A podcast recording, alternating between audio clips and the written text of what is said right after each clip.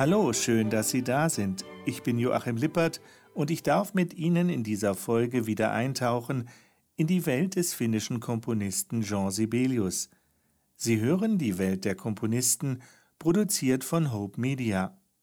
In der letzten Folge von Die Welt der Komponisten hatten wir die dritte und die vierte Sinfonie von Jean Sibelius kennengelernt. Musik, die ungewöhnlich ist und vom Publikum nicht immer verstanden wurde. Wer es aber wagt, sich dieser Musik auszusetzen, der oder die wird von der Musik nicht unberührt bleiben. Es ist Musik, die quasi unter die Haut geht. Der Dirigent Sir Simon Rattle meinte, die Musik geht nicht nur unter die Haut. Er benutzte ein weit drastischeres Bild in Bezug auf Jean Sibelius. Er meinte, einer der fünf oder sechs größten Symphoniker überhaupt. Bei Sibelius hat man das Gefühl, dass jeder Tropfen, der die Haut berührt, gleich bis auf die Knochen durchbrennt.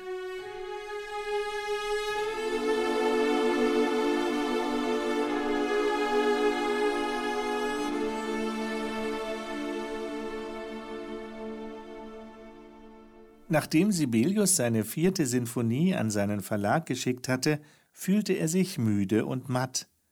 Am 20. Juni 1911 bringt Eino die sechste Tochter Heidi zur Welt. Sibelius sieht sich außerstande zu komponieren. Sein Zuhause, die Villa Einola, musste erweitert werden. Es liest Thomas Walter. Ich baue mir ein Arbeitszimmer, ein allerkleinstes. Neben mir sind die Kinder, deren Gelalle und Späße alles verderben. Du veritabler Pechvogel, lass das Ganze sein und reise, ja reise. Im Tagebuch folgt an dieser Stelle eine verächtliche Bemerkung von Sibelius gegen sich selbst. Nach einer Reise nach Paris kehrt Jean Sibelius an seinem 46. Geburtstag wieder nach Hause zurück. Weihnachten steht vor der Tür und ihm geht die Bürgerlichkeit auf die Nerven. Mein Hausfriede und mein häusliches Glück sind am Ende, weil ich nicht genug Geld verdienen kann und es darum nicht immer habe, wenn es gebraucht wird. Ein Aufschub hat Tränen, schlechte Laune oder ähnliches zur Folge. Eine Hölle ist das. Ich fühle mich hier zu Hause wie ein Unwürdiger, ein Esel, der seine Last nicht ans Ziel gebracht hat. Ein Senatorsgehalt hätte nicht ausgereicht. Die vierte Sinfonie von Jean Sibelius wurde auch in England in Birmingham aufgeführt. Dort bemerkte man anerkennend, sie wirke erstaunlich modern, obwohl Sibelius keinen größeren Orchesterapparat brauche als Brahms. Die Sinfonie wurde als wichtiger Beitrag zur modernen Musik verstanden. Die Kritiker in Dänemark hatten kein Verständnis für die vierte Sinfonie. Sie wurde auf infernalische Weise heruntergemacht, wie Sibelius schrieb.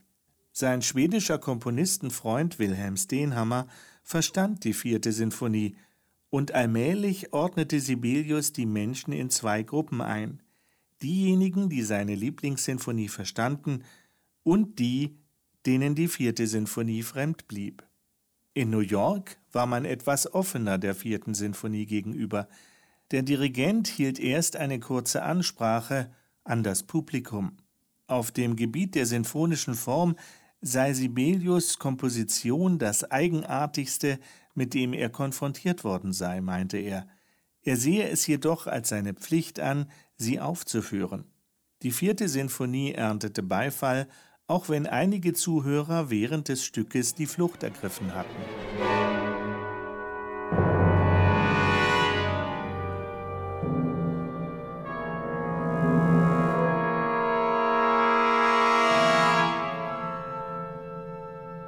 Sibelius hatte den Auftrag bekommen, für das amerikanische Norfolk Musikfestival eine symphonische Dichtung zu komponieren. Anfang 1914 reiste Sibelius nach Berlin, um dort über einen Monat an seiner neuen Komposition zu arbeiten. Wohl schon 1913 hatte er eine dreisätzige sinfonische Dichtung entworfen. Aus dem Material schuf Sibelius ein Orchesterwerk in einem Satz. Was vorher dreisätzig war und den deutschen Titel Rondo der Wellen trug, hieß nun die Okeaniden. Der Titel bezieht sich auf die klassische Mythologie. Die Okeaniden sind Nymphen, Tochter des Meeresgottes. Auf Finnisch heißt das Stück Alottaret, das heißt Töchter der Wellen. Das knapp zehnminütige Stück beginnt aus dem Nichts. Auf dem weiten Wasser beginnt der Morgen und Lichtreflexionen funkeln auf dem Wasser.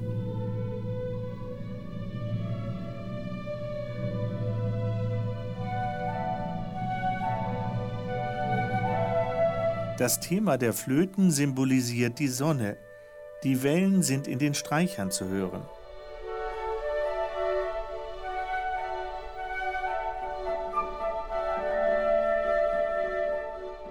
In einem zweiten Themenkomplex der Oboen und des Englischhorns werden wir in tiefere Schichten geführt.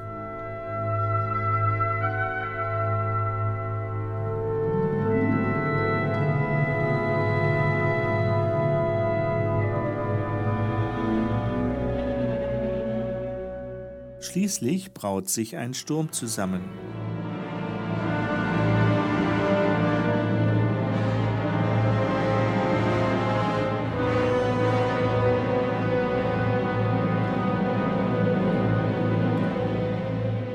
Die Klangfarbe wird immer dunkler und das Meer immer aufgewühlter.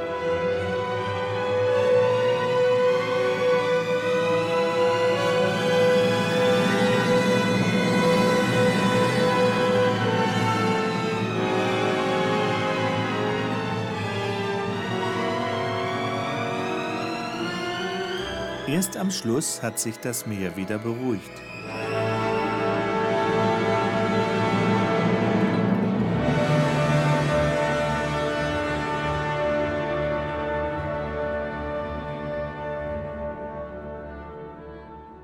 Am 19. Mai 1914 ist es dann soweit. Sibelius besteigt in Bremerhaven den Doppelpropeller-Express-Postschiffdampfer Kaiser Wilhelm II. Der Doppelpropeller-Express-Postschiffdampfer passierte während der Reise ziemlich genau die Stelle, an der zwei Jahre zuvor die Titanic gesunken war. Sibelius ging in seiner Kabine das Orchestermaterial für sein neues Stück Die Okeaniden durch. Er schrieb es um, wahrscheinlich wegen der leichteren Spielbarkeit von Des-Dur in D-Dur.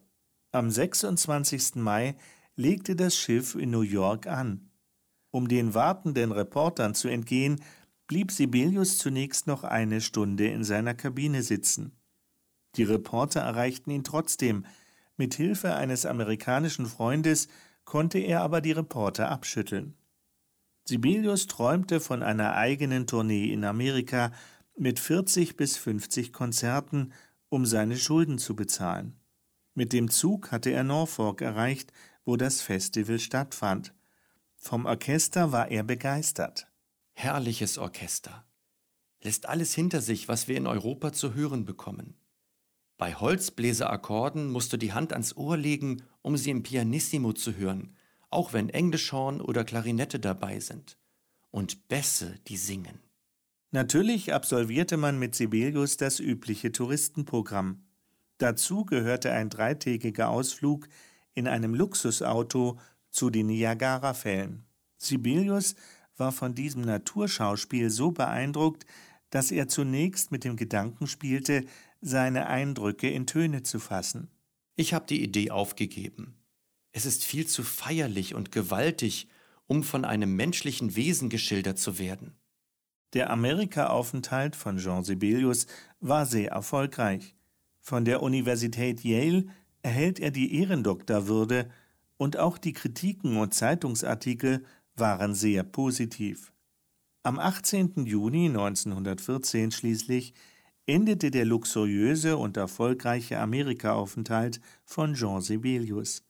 Am Kai lag ein Schiff der Hamburg-Amerika-Linie, das ihn nach Europa brachte. Sibelius musste versprechen, für eine Tournee wiederzukommen. Doch der Erste Weltkrieg machte ihm einen Strich durch die Rechnung. Sibelius war so in sich gekehrt und ängstlich, dass er seinem Freund Axel Karpelan schrieb: Sollte der Fall eintreffen, dass ich nicht ankomme, dann grüß Aino und sag ihr, dass ich bis zu meinem letzten Moment so auftrete, dass sie stolz auf mich sein kann. Alles in allem war Sibelius tief beeindruckt von dem Luxus, den er erlebte, und davon, wie offen europäische Musik aufgenommen wurde. Sibelius fasste seine Eindrücke so zusammen. Ich habe in sechs Wochen mehr erlebt und gesehen als normalerweise in vielen Jahren.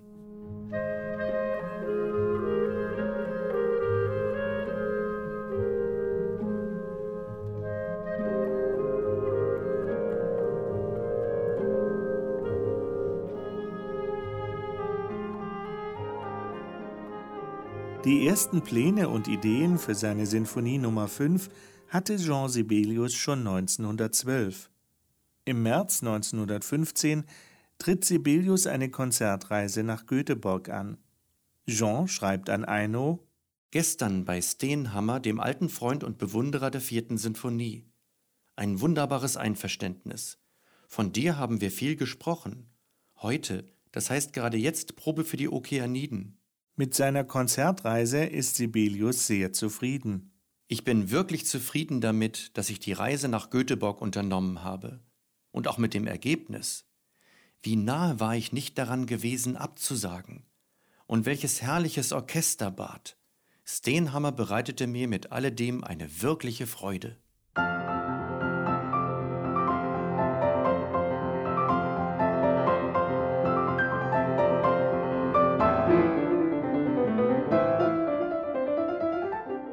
Nach dem Ausbruch des Ersten Weltkrieges schreibt Sibelius, ihm sei ein wunderbares Thema eingefallen.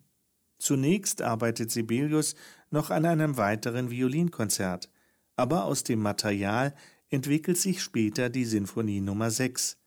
Im Herbst 1915 schreibt Sibelius an Axel Karpelan Wieder ein tiefes Tal, aber ich erkenne schon den Berg, den ich garantiert besteigen werde. Gott öffnet die Tür für einen Augenblick und sein Orchester spielt die fünfte Sinfonie. Im November schreibt Sibelius Mir ist ein wunderbares Thema eingefallen. Adagio für meine Symphonie. Erde, Würmer und Elend, Fortissimo und Sordinen, viele Sordinen und die Melodien göttlich. Es entstehen zahlreiche Entwürfe. Doch welches Motiv passt zu welchem Werk? Am Abend war ich mit der Sinfonie beschäftigt diese wichtige Beschäftigung, die mich geheimnisvoll fasziniert, als ob unser Herrgott Mosaikstücke aus dem Boden des Himmels heruntergeworfen hätte und anschließend mich gebeten hätte, herauszufinden, was für ein Muster dort gewesen ist. Immer wieder wird Sibelius von seinen Naturerlebnissen stark beeindruckt.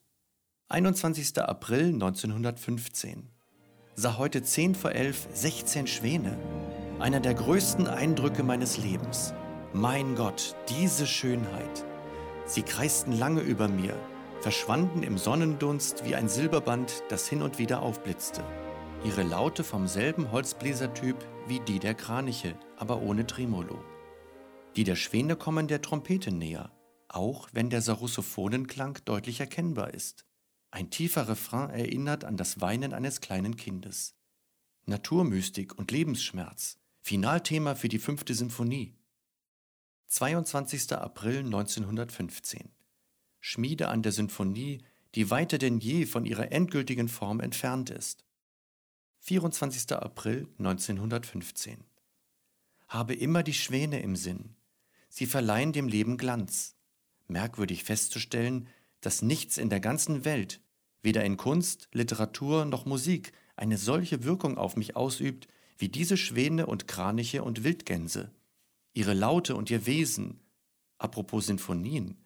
Für mich sind sie Glaubensbekenntnisse während verschiedener Altersperioden. Daher kommt es, dass meine alle so verschieden sind. Die Schlussphase in der Komposition der fünften Sinfonie gestaltet sich schwierig. An Sibelius nagen Selbstzweifel. Werde ich die Sinfonie bis zum 8. Dezember fertig haben? Es sieht düster aus. Aber es wird glücken. Die Erstaufführung der fünften Sinfonie von Jean Sibelius war an seinem 50. Geburtstag, am 8. Dezember 1915 in Helsinki. Sibelius dirigierte selbst. Die Aufmerksamkeit der Bevölkerung für Sibelius 50. Geburtstag war immens. Es gab vor Weihnachten viele Konzerte, Geschenke und Zeitungsartikel. Am letzten Tag des Jahres 1915 sah Sibelius noch einmal die Partitur durch, und es wurde deutlich, was er schon bei der ersten Aufführung an seinem Geburtstag geahnt hatte. Die fünfte Sinfonie war einfach nicht gelungen. Sie erreichte nicht ihr Maß. Anfang 1916 notierte Sibelius in sein Tagebuch 2. Februar 1916 War gestern bei Bruder Christian, diesem herrlichen Menschen. Mache mich an die Umarbeitung von Sinfonie 5. Das schmerzt, aber schmerzt gut.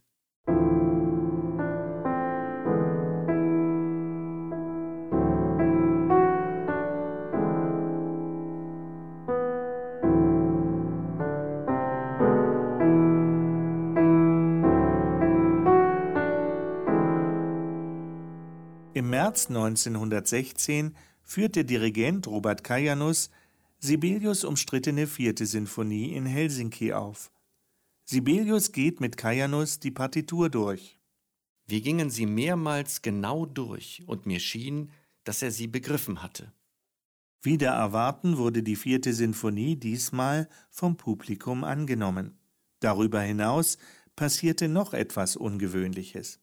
Während des Konzertes kommt Erwin Förström, ein eifriger Musikamateur, und schenkt mir beinahe 13.000 Finnmark zur Abkürzung meiner Kredite. Großartig, denn ich weiß, dass diese meine Freunde keine Millionäre sind.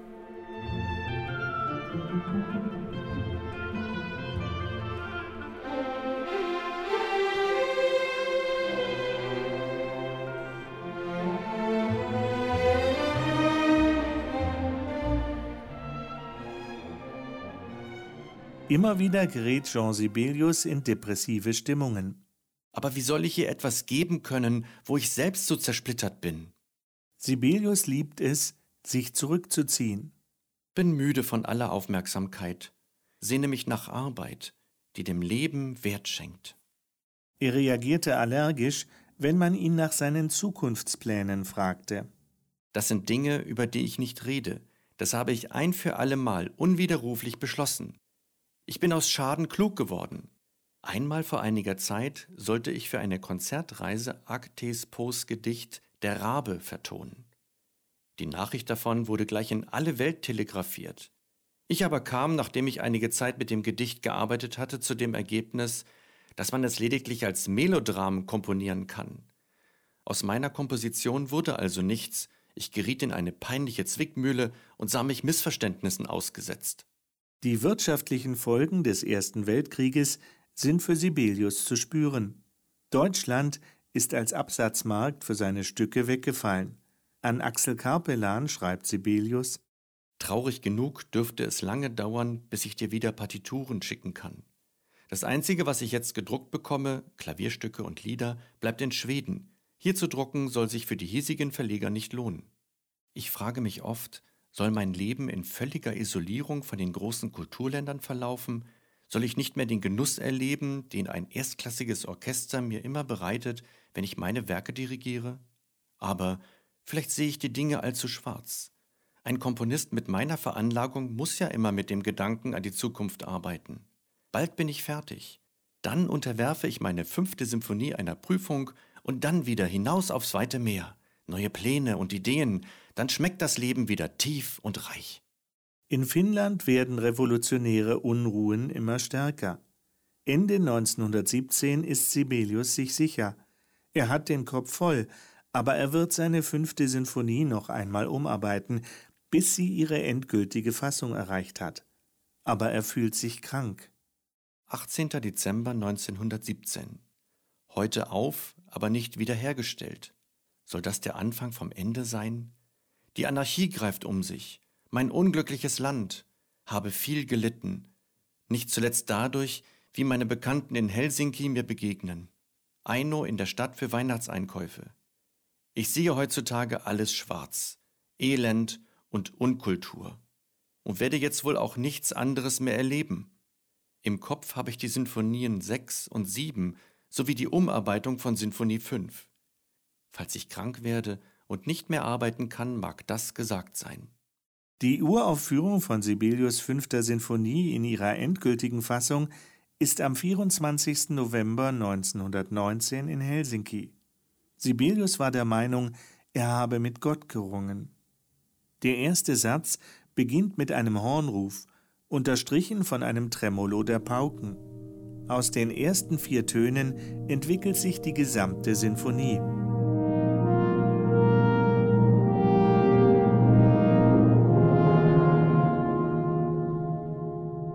Sibelius hat seine fünfte Sinfonie mit einem Fluss verglichen, der von vielen kleinen Zuflüssen gespeist wird und zum Meer fließt. So wie man bei einem Baum vom Weiten die Blätter nicht sieht, aber die Blätter sind mit allem verbunden. Bald nach dem Hornruf trällern die Holzblasinstrumente und die Oboen entwickeln das Thema weiter.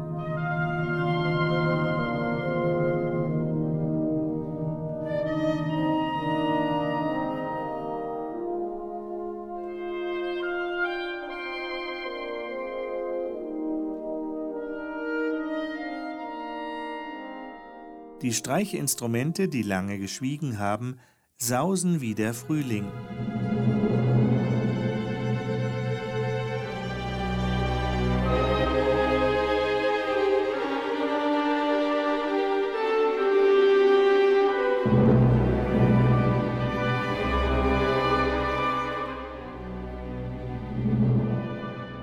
Das Schaukeln wird stärker, bis das Hornthema in einer anderen Tonart wieder einsetzt.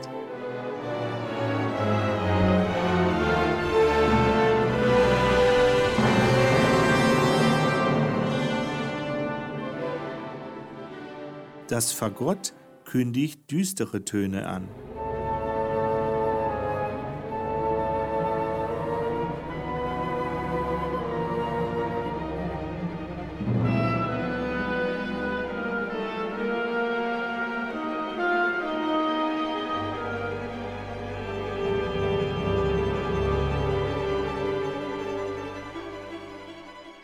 Streichinstrumente führen die Musik von Dunkelheit zum Licht.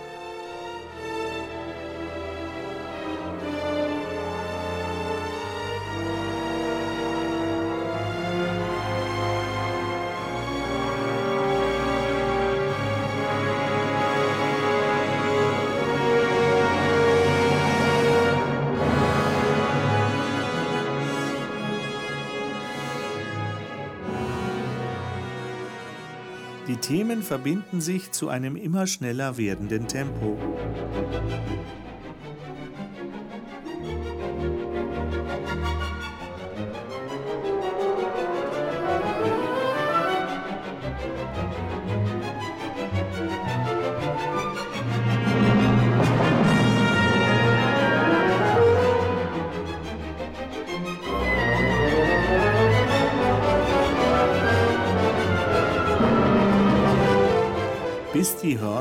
Satz abschließen.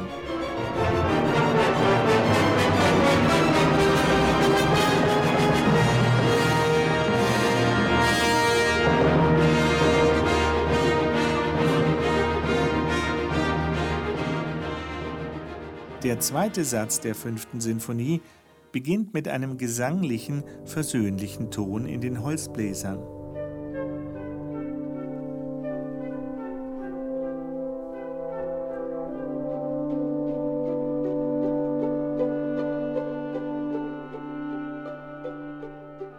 Eigentlich dient der zweite Satz der Vorbereitung des Schwanenthemas im dritten Satz.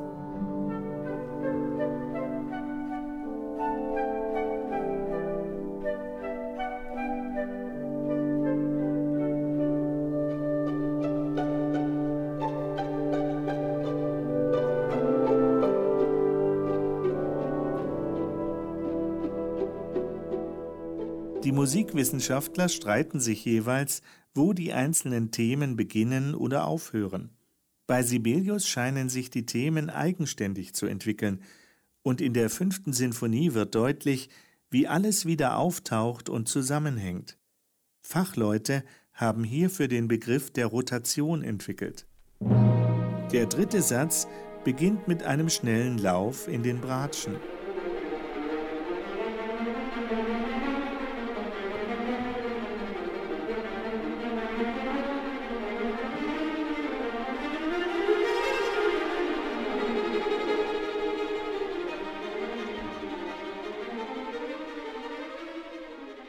In den Hörnern taucht dann das Schwanenthema auf.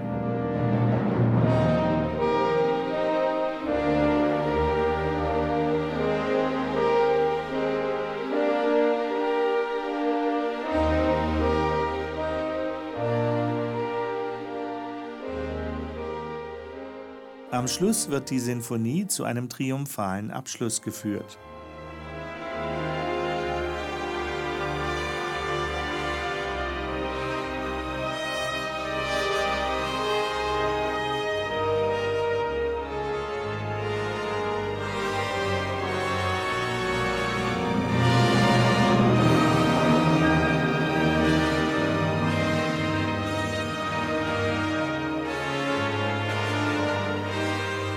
Fünfte Sinfonie kann sich mit der zweiten Sinfonie von Sibelius darum streiten, die beim Publikum beliebteste Sinfonie zu sein.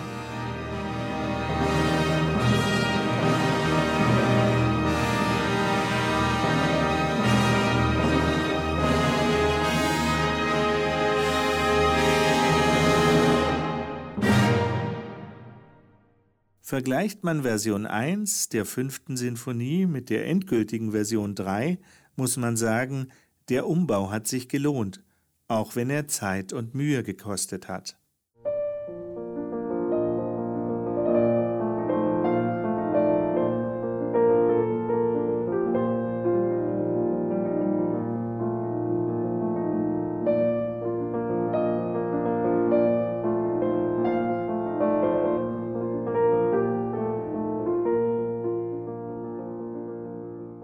Die politischen und gesellschaftlichen Verhältnisse waren unruhig.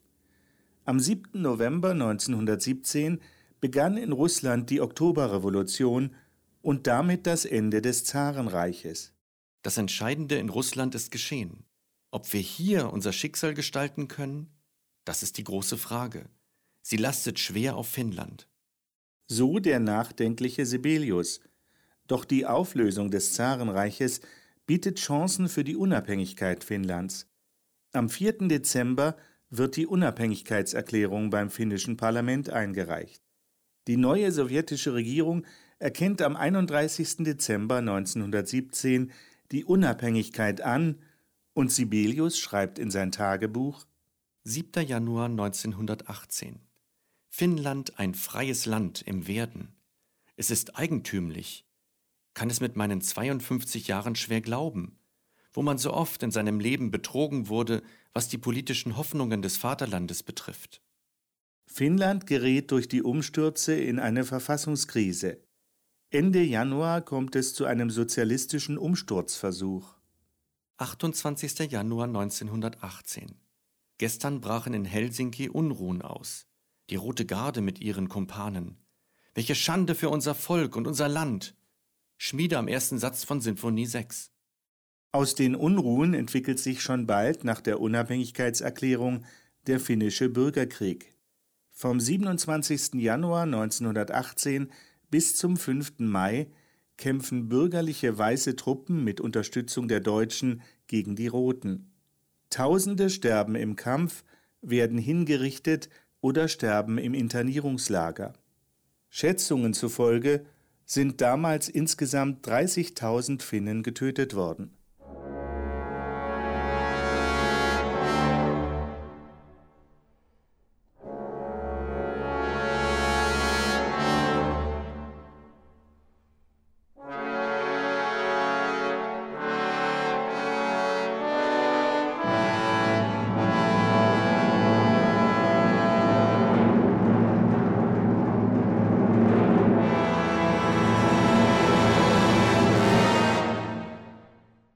Privat fühlt sich Sibelius gelähmt durch ein biografisches Buch über ihn von dem deutschen Musiker Walter Niemann. In dem Buch wird Sibelius falsch dargestellt und seine Arbeit wird falsch gewichtet. Mehr dazu in der nächsten Podcast-Folge. 1919 erschüttert Jean Sibelius noch eine andere Nachricht. Sein Freund und Förderer Axel Karpelan stirbt am 24. März 1919. Sibelius hatte Karpelan die letzten Male schon todkrank angetroffen, und noch vom Totenbett aus hatte Karpelan Sibelius eine Karte geschrieben. Wenige Tage später notiert Sibelius in sein Tagebuch Jetzt bettet man Axel in die kalte Erde. Es fühlt sich so tief, tief tragisch. Für wen soll ich jetzt komponieren? Axel Karpelan war einer der wenigen, mit denen sich Sibelius auch über die musikalischen Ideen und Inhalte austauschen konnte. Karpelan besorgte nicht nur Geldgeber, er gab Sibelius immer wieder auch neue Ideen und Inspiration. Dabei hatte sich Sibelius nicht nur einmal abfällig über den Sonderling Axel Karpelan geäußert, er hatte sich auch über ihn lustig gemacht oder sich mit ihm gestritten. Wahrscheinlich litten beide an Minderwertigkeitskomplexen. Gott sei Dank kam es immer wieder zur Versöhnung zwischen den beiden.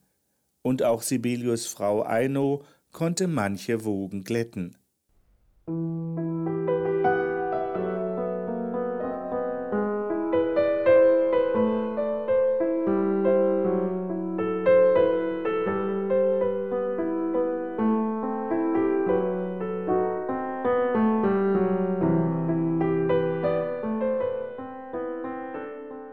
Frühjahr 1922 macht Sibelius sich große Sorgen um die Gesundheit seines Bruders Christian, Kitty genannt.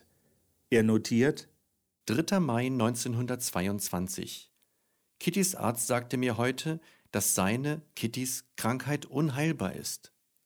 Es ist nur eine Frage der Zeit. Was das für mich bedeutet, ist unmöglich zu sagen. Ich stehe wieder vor einem unausweichlichen Schicksal. 22. Mai 1922. Bruder Christian sehr krank. Er kommt nicht über die Krankheit hinweg. Wie ungemein traurig das ist, der geliebte Bruder. Heute vollständig Sommer. Aber mein Leben ist eine ständige Angst um Kitty. Am 2. Juli 1922 stirbt Kitty. Im September schreibt Sibelius über ein geplantes Konzert in Rom im nächsten Jahr. Er weiß, seine neue Sinfonie Nummer 6 muss bis Januar fertig sein. Am 19. Februar ist dann die Uraufführung in Helsinki. In einem Interview mit dem Svenska Dagblatt in Stockholm beschreibt Sibelius seine sechste Sinfonie. Sie ist sehr still in Ton und Anschlag und baut, genauso wie die fünfte Sinfonie, mehr auf linearem als auf harmonischem Grund. Im Übrigen hat sie, wie die meisten Sinfonien, vier Sätze, die jedoch formal gesehen völlig frei behandelt sind und nicht dem üblichen Sonatenschema folgen. Und Sie glauben, dass sie ankommt? Darüber wage ich mich nicht zu äußern. Es ist bisher immer so gewesen, dass ich mit jeder neuen Sinfonie, die ich geschaffen und aufgeführt habe, viele neue Anhänger bekommen und manche alten Freunde verloren habe. Ich sehe im Übrigen eine Sinfonie nicht als Musik mit so und so viel Takten, sondern eher als ein Ausdruck eines Lebensprinzips, einer Phase im seelischen Leben. Der erste Satz der sechsten Sinfonie beginnt mit einer zarten Streichereinleitung.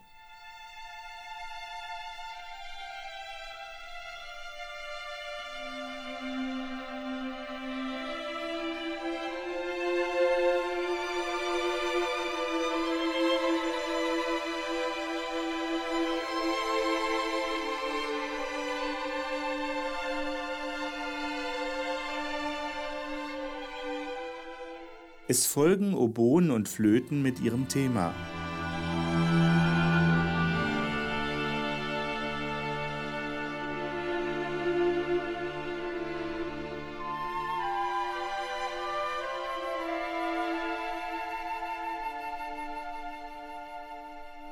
Die Musik beschleunigt sich schließlich. Holzblasinstrumente spielen oberhalb eines Grundpulses durch die Violinen weiter.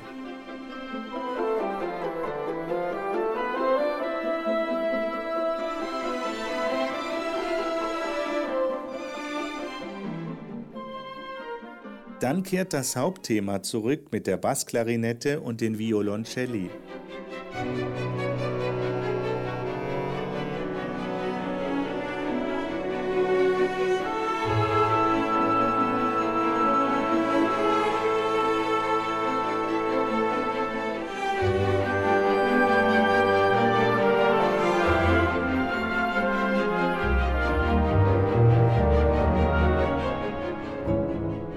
Schatten werden länger, es kündigt sich eine dunklere Stimmung an.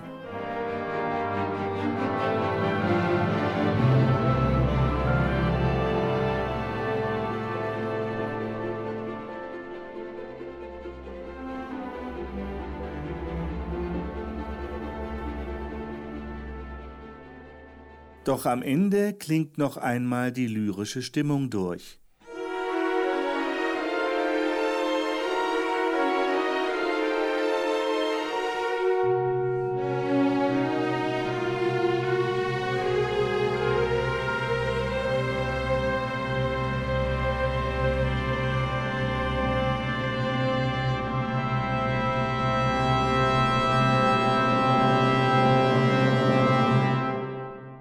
Der zweite Satz beginnt vierstimmig mit einer Einleitung der Flöten und Fagotte.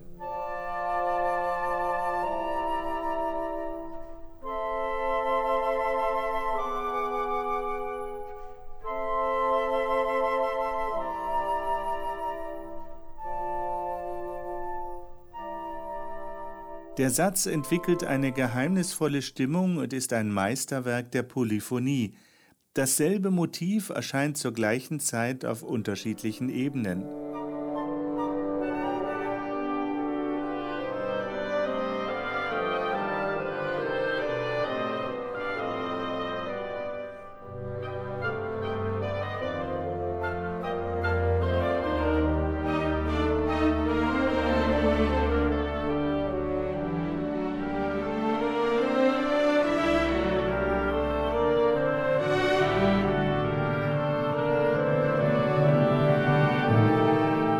Der dritte Satz ist ein rhythmisches Scherzo.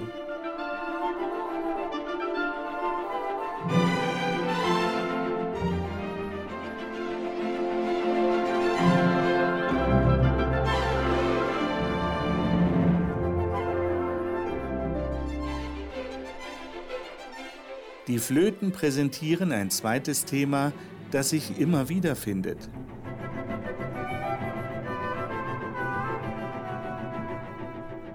Die Blechblasinstrumente führen den Satz schließlich energisch zu Ende.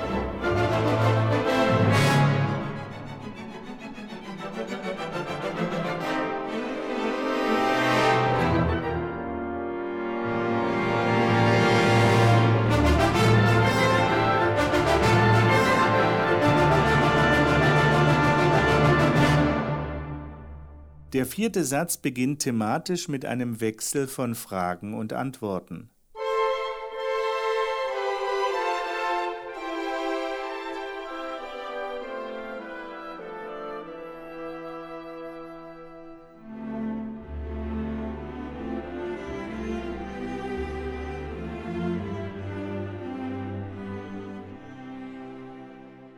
Auf den Wechsel von Fragen und Antworten reagieren die Streicher flott. Der Hörer wird in ein anderes Thema geführt.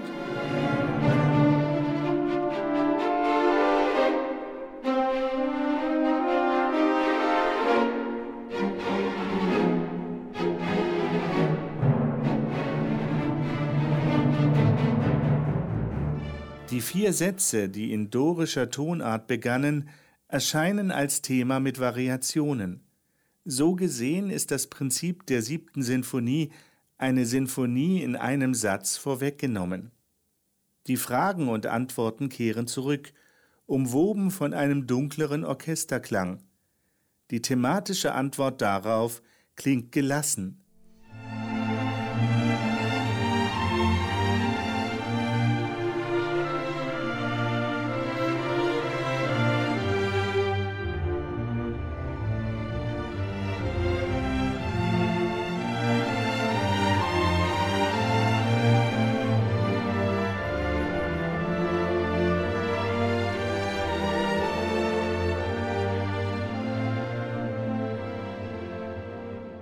Es ist, als möchte die Musik einen nervösen Menschen in dunkler werdender Nacht beruhigen. Das Diminuendo in den letzten Takten erzählt davon, dass dies gelungen ist.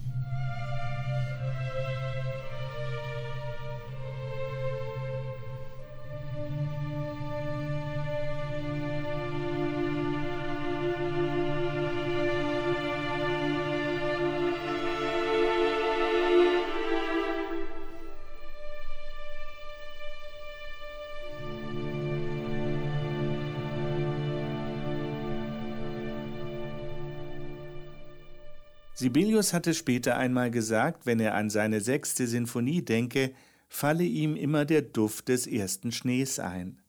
Auch meinte er, er biete seinen Zuhörern mit seiner sechsten Sinfonie nicht ein Festgetränk an, sondern reines Quellwasser. Kritiker lobten die reine Idylle der Sinfonie, vermissten aber die dramatische Konfrontation. Die Blechblasinstrumente, die in der fünften Sinfonie eine wichtige Rolle spielen, halten sich in der sechsten Sinfonie deutlich zurück. Auch die Verwendung der Harfe unterstreicht die lyrische Stimmung. Die nächste Podcast-Folge aus der Welt der Komponisten wird die letzte sein, die sich mit dem Leben und Werk von Jean Sibelius beschäftigt. Da geht es dann um seine Sinfonie Nummer 7. Es geht um seine sinfonische Dichtung Tapiola und es geht um Sibelius Kritiker in Deutschland. Außerdem erfahren Sie mehr über die letzten Lebensjahre von Jean Sibelius, die das Schweigen von Järvenpää genannt werden.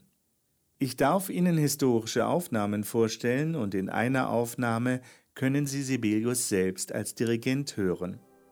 Außerdem habe ich noch für Sie eine ganz besondere Überraschung. Ich freue mich, wenn Sie auch das nächste Mal wieder mit dabei sind und wünsche Ihnen alles Liebe rundherum. Ihr Joachim Lippert.